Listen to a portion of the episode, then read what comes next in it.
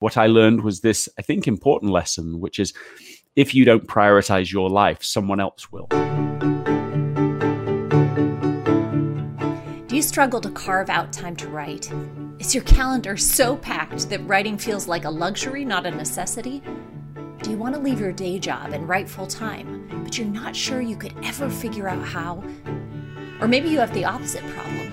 You're hustling so hard in your writing life that it doesn't feel like fun anymore. Have you worried so much about platforms and blogging software and algorithms that you've forgotten the passion that drove you to writing in the first place? If so, you've landed in the right place. Hi, I'm Clarissa Moll, and welcome to The Writerly Life, brought to you by Hope Writers, the most encouraging place on the internet for writers to make progress. Here at The Writerly Life, we help you expand your creativity, explore new techniques, and express your hope filled words in a world that needs them. We'll help you learn to balance the art of writing with the business of publishing, and learn to hustle without losing heart.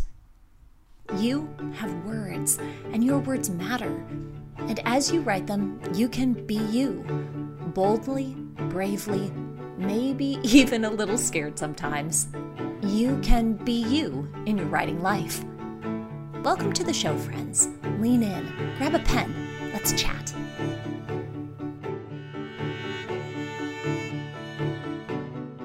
Whether writing is your day job, or a side hustle, or a few moments in between wrangling the kids, your life needs balance. If we're willing to be honest, balance is pretty hard to find these days. Life pulls each of us in a million different directions. Family and work responsibilities lobby hard for our time, and most of us feel like writing gets short shrift. When we do get a chance to write, we feel burnt out before we've even begun. This episode is all about finding balance by inviting writing to take up space in our lives. Here at Hope Writers, we work hard and we rest hard. We like to say that we know how to hustle without losing heart.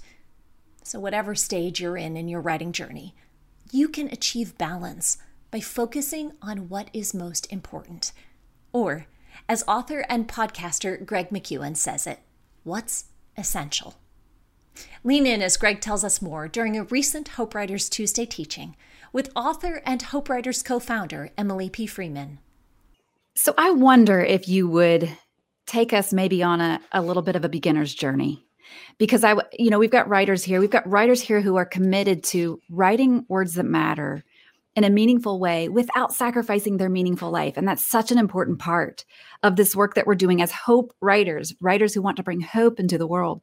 But so often what gets in the way is the very things you just said, which is this idea of productivity, of, of being busy without being productive, of letting other people dictate or determine what our priorities are, of forgetting that other people aren't going to say no for me. So how do mm-hmm. I learn to say no and essentialize things for myself?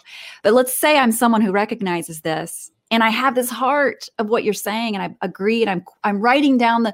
I'm a writer who's written down everything you just said.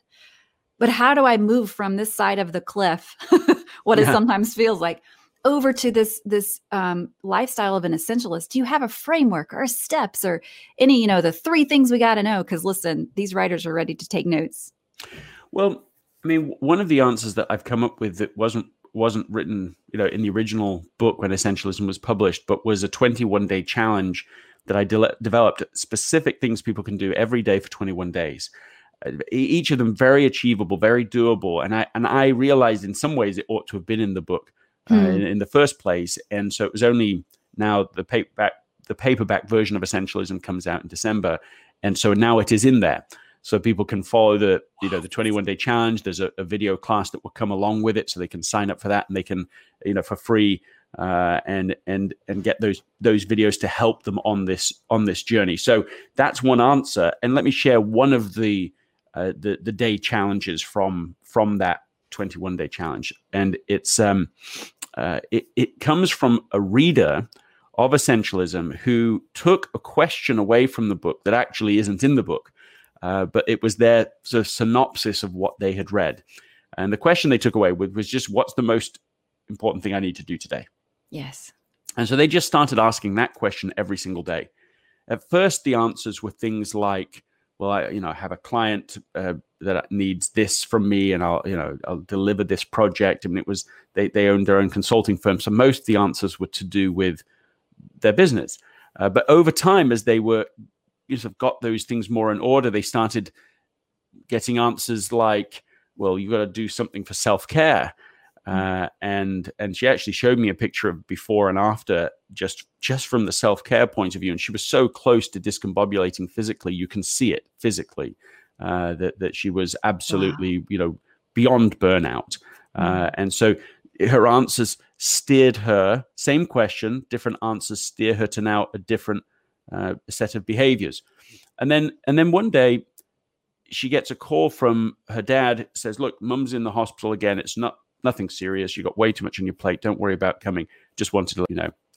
But she said that when she asked the question that day, what's the most important thing you need to do today? It was so clear that what she needed to do was go to the hospital. That's a two hour drive. So it's, you know, half your day you're committing it right there.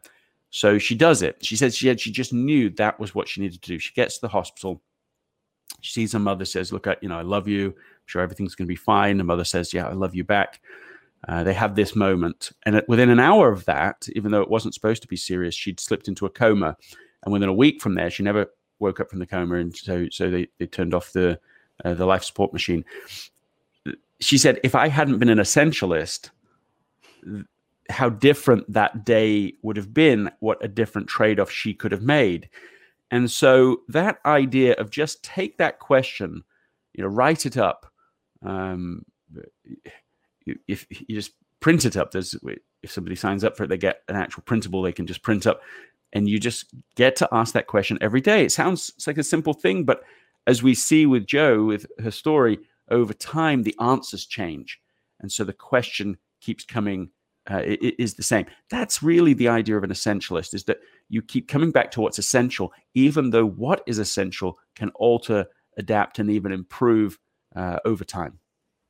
How do we live a soulful life in a world of media overwhelm, hustle, and increasing complexity? How do we focus on what's essential so that we can work smarter, not harder, and prioritize what's really important? Another of our Tuesday teachers, author John Eldredge, says that finding what's essential begins with caring for the soul of a writer. As an author of multiple books, John discovered that his writing suffered when he didn't pay attention to his own needs during the writing process. He realized how easy it is to live in the shallows of life, moving from one thing to the next while forgetting to care for his heart. As writers, we have to be especially intentional and deliberate about soul care so that we have something to offer the world out of the well springs of our own lives. Consider these three practices John recommends for healing your writer's heart if you've been swept up in the hustle of life. Number one, seek beauty. When the pace of life and the constant barrage of information overwhelms us, beauty is good medicine. It heals, nourishes, and calms the soul, while also awakening creativity. Infuse your writing life with beauty in as many forms as possible. Place art prints around your home or workspace to inspire you, or listen to beautiful music while writing.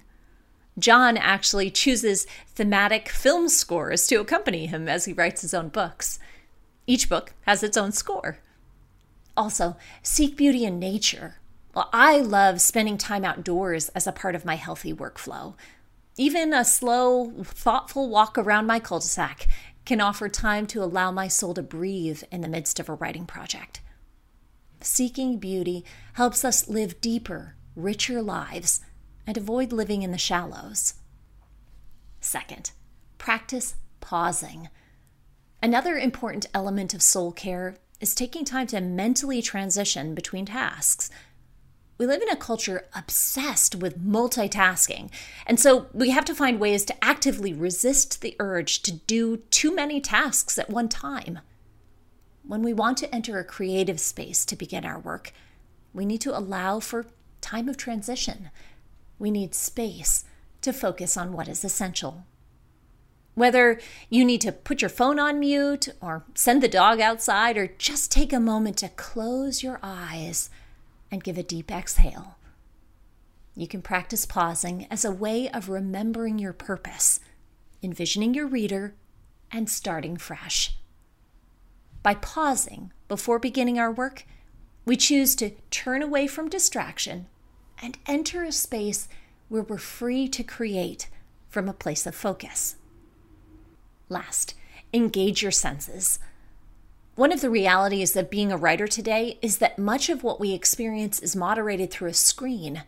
When it comes to reconnecting with your soul, it's vital to remember what it is to live in the real physical world, not just the curated digital world we inhabit every day.